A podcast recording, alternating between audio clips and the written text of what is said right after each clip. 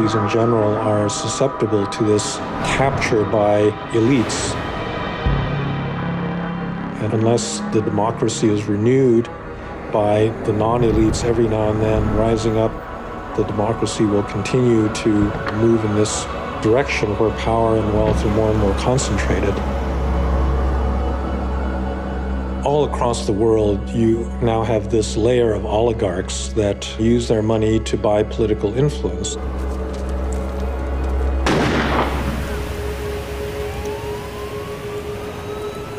Quand vous avez une concentration du capital trop forte, ça donne un pouvoir d'influence démesuré euh, euh, sur les médias, mais aussi euh, sur le financement des campagnes politiques, sur le financement des partis politiques, qui pour eux sont les meilleurs mouvements possibles. Mais vous voyez que là, vous avez une logique de 1 dollar une voix ou 1 euro une voix qui s'oppose de façon frontale à la logique démocratique un homme une voix. Welcome to Renegading. When the economist Thomas Piketty released his book Capital in the 21st Century, people clamoured to get a copy. The filmmaker Justin Pemberton has since made the film. In it, he points hard to how rentier capitalism has disenfranchised the West.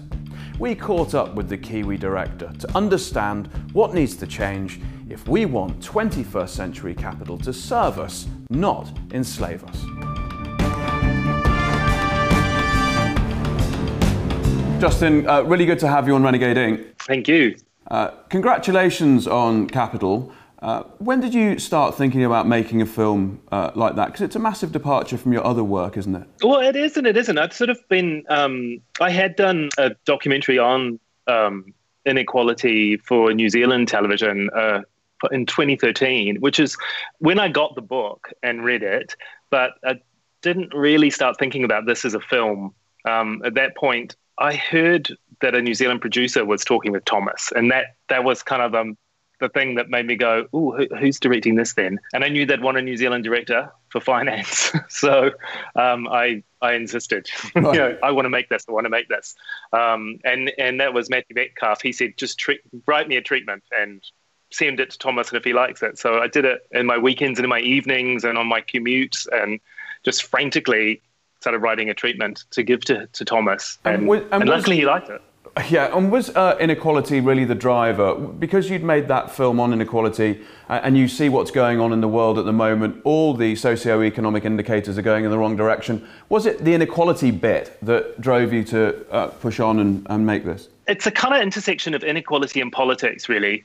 I'd also, at the same time, I had just finished an interactive documentary series about the Five Eyes Alliance, which is the intelligence alliance between America, New Zealand, UK, Australia. Um, and yeah, I think it was certainly a certainly the politics meets inequality, and that's what I liked about about about his book. That's what appealed.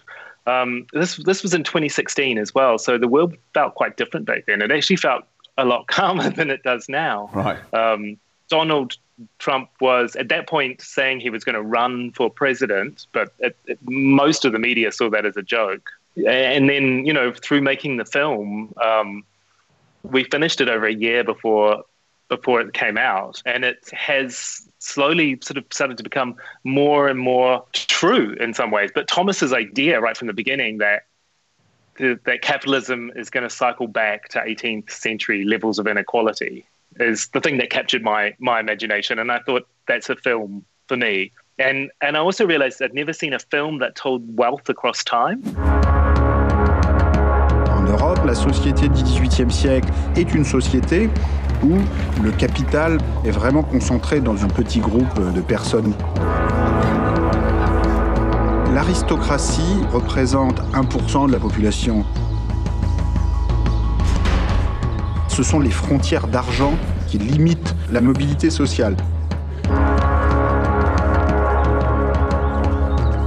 Et donc, le travail, les études ne permettent pas de monter très haut. On peut voir souvent dans la littérature, les films, la culture populaire, avec leur puissance évocatrice, l'importance du capital à travers l'histoire, il nous raconte une histoire qui est beaucoup plus sombre que cette, cette vision euh, idyllique de la marche vers le progrès, vers les lumières. But when we then talk about the historical context, and uh, because we haven't spoken about wealth over the ages, or people haven't joined the dots, and quite deliberately, uh, because you know, uh, it turns out elites don't want you to join those dots. Um, we, you're releasing this film uh, into the US now. Uh, and it's arguably the most advanced oligarchy in the world. Looking at what's going on in the US, your timing is kind of impeccable, isn't it? Yeah, the thing is, I this is the world that I could imagine when I was making the film. I just didn't expect it would arrive at the time the film came out. Right. So because there was the delay between us finishing the cut and it finally being ready for release, um, things sped up incredibly quickly. And you know, there's a scene towards the beginning of the film where Gillian Tett says, talks about, uh, you know, when inequality, when the gap becomes too big and there's no social mobility, you tend to end up with a full blown revolution. And that's a tease, you know, in the film when we made it to a world that could be, you know, in the near future. But now it's starting to feel like it, it's heating up so fast that it's coming thick and, and quick.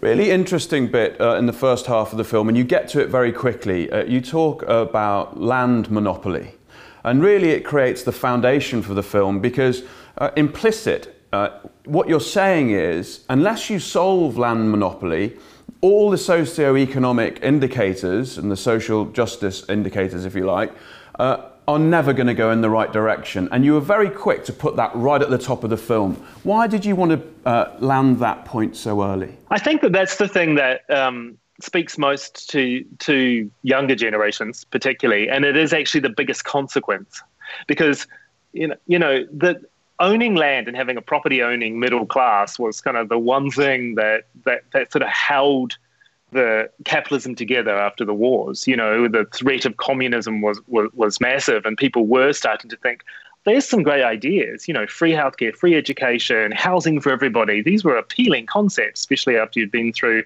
two world wars and the Great Depression. So.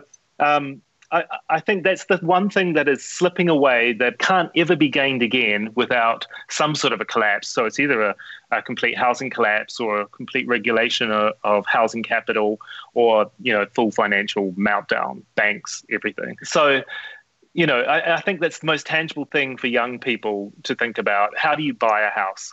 now. And for me specifically, you know, I live in Auckland, which is one of the least affordable house cities in the world. Right. Um, funnily enough, they're all English colonies. You know, Hong Kong, Vancouver, Sydney, Auckland, Melbourne. Um, so, so it's very real, and I think, yeah. So I had a personal connection to it too. Um, Bryce Edwards, one of your interview partners, he talks, uh, and you talk in the film about the brave new world. People wanted to leave the UK uh, and go to Australia, New Zealand, and other places because they didn't want the uh, steep alienating hierarchy that the British had created, i.e., the ruling class. Uh, so they went off uh, to uh, start again, start afresh. The irony, uh, you uh, and in Sydney now have two of the hottest housing markets in the world. Um, the governments are populist governments who continually uh, pump real estate. Scott Morrison is a real estate spruiker, as they call them. Um, is, the, is that really ironic? You've actually recreated exactly the thing you were trying to escape. Oh, totally. And then, and, you know, it, that's the case with, with so much of what fails in terms of political action or political ideas. You know, French Revolution, the Occupy movement, you know, the New World. Um, it took a long time for it to fall apart in, in New Zealand, particularly. I mean, there was sort of a great social housing sort of system for a long time, and houses were cheap. It absolutely turned in in my country with with the the neoliberal revolution, and that's the John, is here that the, in the mid '80s. Is that the John Key government? No, no, no. It actually, believe it or not, it was a Labour government. We had this. We had a very strange sort of political system where Rob Muldoon, who was in the '70s and early '80s, was very much a dictator, but he was a conservative dictator, and we had the most regulated economy outside of the communist bloc. Um, and strangely enough, the opposition was the Labour Party, and they came in, which was just everybody that wanted to get rid of this guy, and he had actually won elections without even um, having the majority of the public of, of, the popular vote. So we changed our entire electoral system, everything to get rid of this guy. Um, and but suddenly. Um, New Zealand became the, much like Chile, a sort of neoliberal testing ground, and everything we had floated our currency. You know, we, we the sort of interest rate sh- shock overnight. There's the stock market boomed, real estate started to go off, um, and it, and it sort of continued through the 90s. Um, but much, yes, of course, it peaked with the John Key government. Well, actually didn't because it's just peaked under this regime too. Right, right. The average house price in in Auckland is now a million dollars. That's a million New Zealand dollars, which is about half a half a million pounds. It's nothing like the income. The average income is sixty thousand New Zealand dollars, so about thirty thousand pounds. We um, keep coming back to the land problem and land and banking because ultimately they're interrelated. The other uh, aspect um, that you cover in the film is the psychology around monopoly. Um, it, monopoly originally was uh, invented to uh, talk about uh, Henry George, the progressive economist's ideas, and, and about privatising rent. Um, it was um, a woman called Lizzie Magie who invented it originally to try and explain to people if you privatise rent, uh, ultimately uh, everyone goes bankrupt and society fails. You touch a bit on the psychology around it. Why did you want to tr- uh, explain to people uh, what happens when inequality arises around that monopoly board? What I loved about his experiment, because the psychologist who whose experiment it is um, teaches the psychology of inequality, and he uses capital in the 21st century in his classes. The thing that I love about his experiment is it goes to show that there's something that fundamentally changes in people when they have more of something. When you're ahead, when you've got more, it's like the, the mind has to.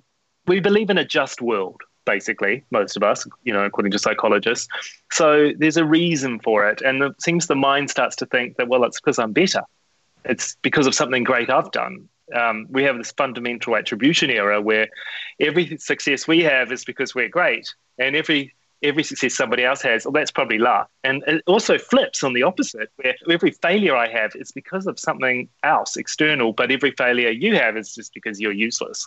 You know, and and and the way the mind works around inequality, I think, is so interesting. And for me, the reason to have it there in the film was because it sets up a, a degree of understanding for particularly tax havens and all those things that follow that you know why people feel that they don't need to contribute in the same way or follow the rules that that everybody else has to, and you know the the classic elite mindset, really. So people say uh, human beings, well, it's just animal spirits. We're we're designed like that, and there's actually nothing you can do about it. You just have to go with it. Did you find a counter argument to that? Did you find that human beings are actually able to self-regulate uh, way more than, than we do? I don't think self-regulate. No, I think that that's always been a failure, and I know it's been tried, and it's it's a very romantic idea. Um, I think that uh, you know studies have shown specifically that it, it, nice people who get into power can change over o- overnight and, and start to become uh, have a sense of superiority and and belief that they're better and that they don't need to to follow everything. But but we have found, particularly with capital, that capital does respond quite well to regulation. Capital is, you know, it isn't something so mystical. But for example, if you if you tax pollution, capital doesn't want to invest in polluting things because it's you know it's it's that basic. It's it's, it's it, the, I guess the animal instinct, the really simplistic chimp mind, is capital in that sense. People, of course, are something else because we we're very good at at changing our realities to suit the world that we want to see rather than the world that is. Um, so I guess for, me, uh, the, the biggest thing that, that came out was this idea that there are many different kinds of capitalism. We're kind of definitely taken one sort, but there have been different times when capitalism's produced different results.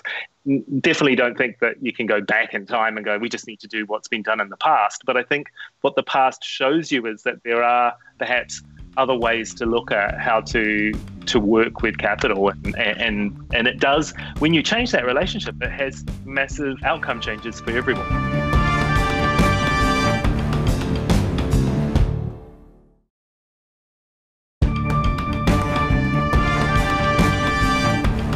Justin, uh, in that first half, we talked thematically about land, really, uh, uh, and the historical context, and how from land monopoly a lot of our social ills uh, uh, stem, if you like. In this half, I want to talk a little more about labour. Um, ultimately, uh, what you're saying in the film is to liberate capital over the years, labour had to be suppressed. Um, and you depict it really well. Why have politicians uh, and populist leaders gone so hard to smash unions uh, and break labour down? The most simple answer, I think, is because they've been captured by the mindset of, the, of an elite. Uh, you know, they're not really thinking of the interests of everyday people. Um, and that's the problem with capital and politics. You know, the the lobbying power is um, a complete distortion of democracy. And you know, if you're thinking about something like tax havens, you, the only argument for why they exist is because rich people, wealthy people like them, and and and they prevail on governments and politicians to keep them. I mean, uh, uh, one of the things I was most excited about was finding in the research that you know there are such simple solutions. There are ways to to to eradicate them and to capture tax. It's particularly in the digital economy, you know. Um, but the will is not there, and I think that that is that is why politicians have lost their focus on labor. You finally figure out that you can expand your own factory by kind of selling stuff, keeping the profits, then reinvesting those profits in expanding your factory. And that's kind of what capitalism in its modern form really lets us do is that capital becomes this thing that can kind of perpetually expand.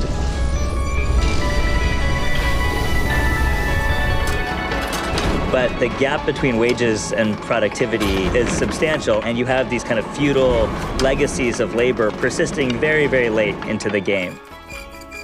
British master and servant law meant that it was a crime for you to quit your employer without permission.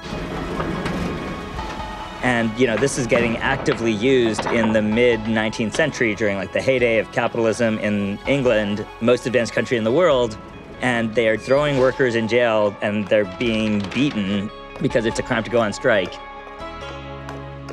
So, um, when it comes to um, the, uh, suppression of labour, what we have now is uh, what Alan Greenspan uh, called a optimum uh, um, uh, condition in labour, uh, which is a very insecure, precarious workplace and, and, a very insecure workforce.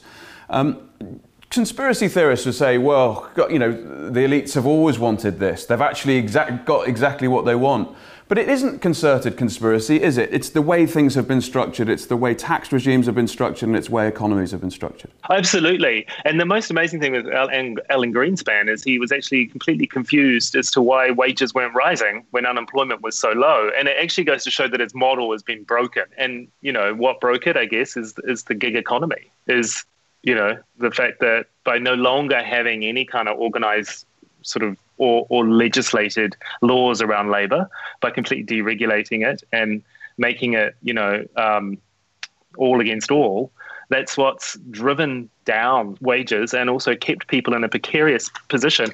You know, the precariat thing is something that I'm, again, particularly dear to me because I've been freelance nearly my whole working life. And I've known that, that this isn't a model that works unless you're getting a certain amount of income because otherwise you can never stop working. You never can get sick. You could never take a holiday and you certainly can't borrow any money and, and get a house it's impossible when you're in a kind of gig economy environment. And so it's kind of shocking to see how it's now been rolled out of, to taxi drivers and pizza delivery people. It's um, it was it was that's one of the frightening developments I think that, that that we've seen in the 21st century.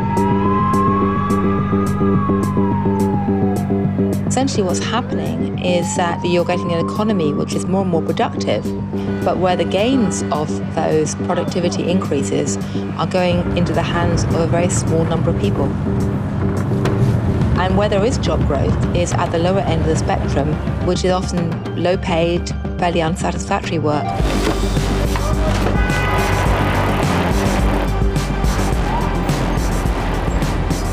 Our labour market is shifting more and more it classifies people as self-employed. And what that means is that companies won't owe them holiday pay, won't owe them a pension. And those individual workers have to make sure that they can look after themselves if they're sick, if they want to take a holiday.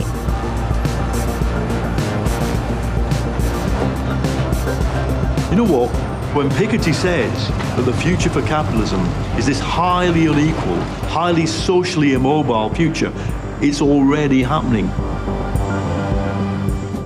Real social change doesn't come from the political realm, it comes from the arts, it comes from society. Uh, films like yours lead the way. People, uh, they start to put some light bulbs on. There's a gestation period, and eventually, uh, things that were seen to be absolutely, you know, set in stone are socially totally and utterly distasteful, and we make the necessary change. Is that how it works? Unfortunately, yeah, I, I, it's one way it works. Um, the problem is there's a huge lag. It, it, it, I know that people don't find that the satisfying answer, but absolutely one of the ways to get change happening is to start talking and start getting ideas spreading through uh, communities, and and and eventually it filters through to politicians and policy. You're a director. How do you get uh, that uh, bit of life in a timeline and then just cut the middle bit out and shunt those two bits together so you get film and then a load of social change shortly after? Yeah, I mean, I guess it's probably with a lot of capital. Ironically, got the money, you can you can start getting those messages out. That's basically advertising and marketing, isn't it? If you have to cut out the money part. When um, we, I got to the end of the film, um, and I'd be interested to hear from the director's point of view on this, that you you you I think try really hard not to tell an audience what to do. You're, I think out of the school uh, of show don't tell. Um, if you were to come to the end of the film, what, what is the one solution that you would like an audience to get to that you've presented, uh, which allows them to walk out of that cinema thinking about, well, actually, this is a way to go? Well, the big thing that that Piketty wants to get across is the is the is the the damage of inheritance as an idea, and that ownership cannot be eternal and and that there should that there needs to be a way that it slowly is returned back to either the commons or to new new levels of ownership, whatever. So so the inheritance is the big one, but really there's three for me. The other one is money and politics don't mix. That's a distortion of democracy. So inheritance, that the money in, in politics, and the other one is tax havens, which is you know something we've heard a lot about, but there's been very little action on it, and I think it's had very real consequences. And you know, there's a point in the in the film where they talk about um, a news report that talks about how the amount of money that Ireland has let Apple off from in terms of its tax bill is more than three years worth of austerity that they put on their own populations. And I think that you know simple ideas like that, uh, it's not ethical behavior. That's not right, and it's you know countries robbing the tax base of other countries, you know, which is a, a race to the bottom in which no one wins. Yeah. You know, and certainly if you go to the tax havens, they're not rich, you know. The public. Absolutely right. Mr. Piketty says um, uh, towards the end of the film that the challenges of today, uh, creating a more equal society, are obviously different to those of the 20th century. Uh, but the important point is that it is not technically difficult uh, to enact change um, uh, it's primarily a political and intellectual challenge. Were you ever tempted uh, around the end of the film to really push at the audience the solutions that you've just come out with? Because, yes, they're implicit in the film and you highlight the problems really well. Were you ever tempted to really uh, say at the end, you know what, these are the three areas that we really need to address? I've become a little bit cynical watching films that do this uh, cliche kind of here's the here's the problem um, let's let's work through some ideas and then go but don't worry because here's the solutions. It's just something that for me never quite felt right. So i wanted to embed them in the, in there. So when we talk about the solution for tax havens or even right at the beginning when he talks about the french revolution failing how you need um, public edu- you need free education you need healthcare you need public transport these things to really have equality I do understand that they might be a bit light for some people want more to be told what to do. But I guess that's one of the it's, it's one of those things, isn't it? Um, different. Not everybody enjoys the the same kind of story. And for me, I just became a bit cynical about a collection of films that always got to the end and said, "Don't worry, here's the solutions," and then you can walk out of the cinema with a big smile on your face and think, "Oh, all done." And and to a point, you know, I did think that an inconvenient truth did do that a bit. You know, at the end, it gave all these brilliant solutions like just turn off the charger on your cell phone when it's connected to the wall. You know, stupid things that really are not going to change the world. But people started thinking, oh, it's all right. I'm just recycling this and I'm, you know, turning off this light switch. Um, it's the problems are way, way, way more sort of systemic and um, and, and, and ingrained than than little individual actions like that. And I think that they kind of almost took away a little bit of the power of the film for me by being too packaged and sweet that here you go, all done. And you have very much left the obligation with the audience, haven't you? Because implicit again in the film, what you've said is nobody else is looking after this. Because what happens in a credit driven society when people can use all this money to, for escapism and holidays and clothes and uh, you know, booze and all the rest of it, people think that other people, namely politicians, are looking after things. Turns out they're not. So you've put that obligation firmly back with the audience that actually they need to look after this. Yeah, and, and that's actually the, that's actually the point too, because I really did want it to get people thinking and not necessarily feeling completely comfortable um, I didn't want it to be depressing. I wanted it to be a little bit dark because that's what it is. And I guess there's something that made me want to stir people and have them feel that this is a bit urgent or isn't right. And and that's hopefully what gets people talking and saying, have a look at this, see what you think, watch this story, and then you know it really is about getting a conversation going, and that was the idea. Um, so, 20 years from now, hopefully, you know, we'll have it sorted. That was my next question. Uh, two decades from now, if it, this piece is to have done one thing, what would you like it to be? And you're not allowed to say made you a million quid. no, no, no, no. And you know, I don't own the film. It's another one of the ironies of capital. There were so many ironies of capital in this film, the way that capital controlled the process. But um, it's really, it is about reforming democracy. Really, it is, which is part of getting rid of that power and and creating. It's essentially a more e- equal world with with equal opportunities. And and I certainly don't mean that I'm, I think people like private property and I think people do want to own things. And I know it's really important for people to also be able to leave something to people that they love. And I'm not saying that I don't think any of that's possible. I just think there needs to be a point to which you're taking the piss. And, you know, and I look at, was it Kylie Jenner, the one of the Jenner you know, rich Kardashian kids. Today I saw a story about how she spent over $200 million last year buying herself a plane and throwing this birthday party and blah, blah. And that's that, the new word, the new term I keep hearing is morbidly wealthy. And I think that's a good term to start using because there is something sick in that, you know? That's, that's the name of your next film. yeah, it's a good one. Justin, congratulations on the film. Uh, massive contribution. Um, it's wonderful. Uh, and thank you very much for your time. Thank you very much.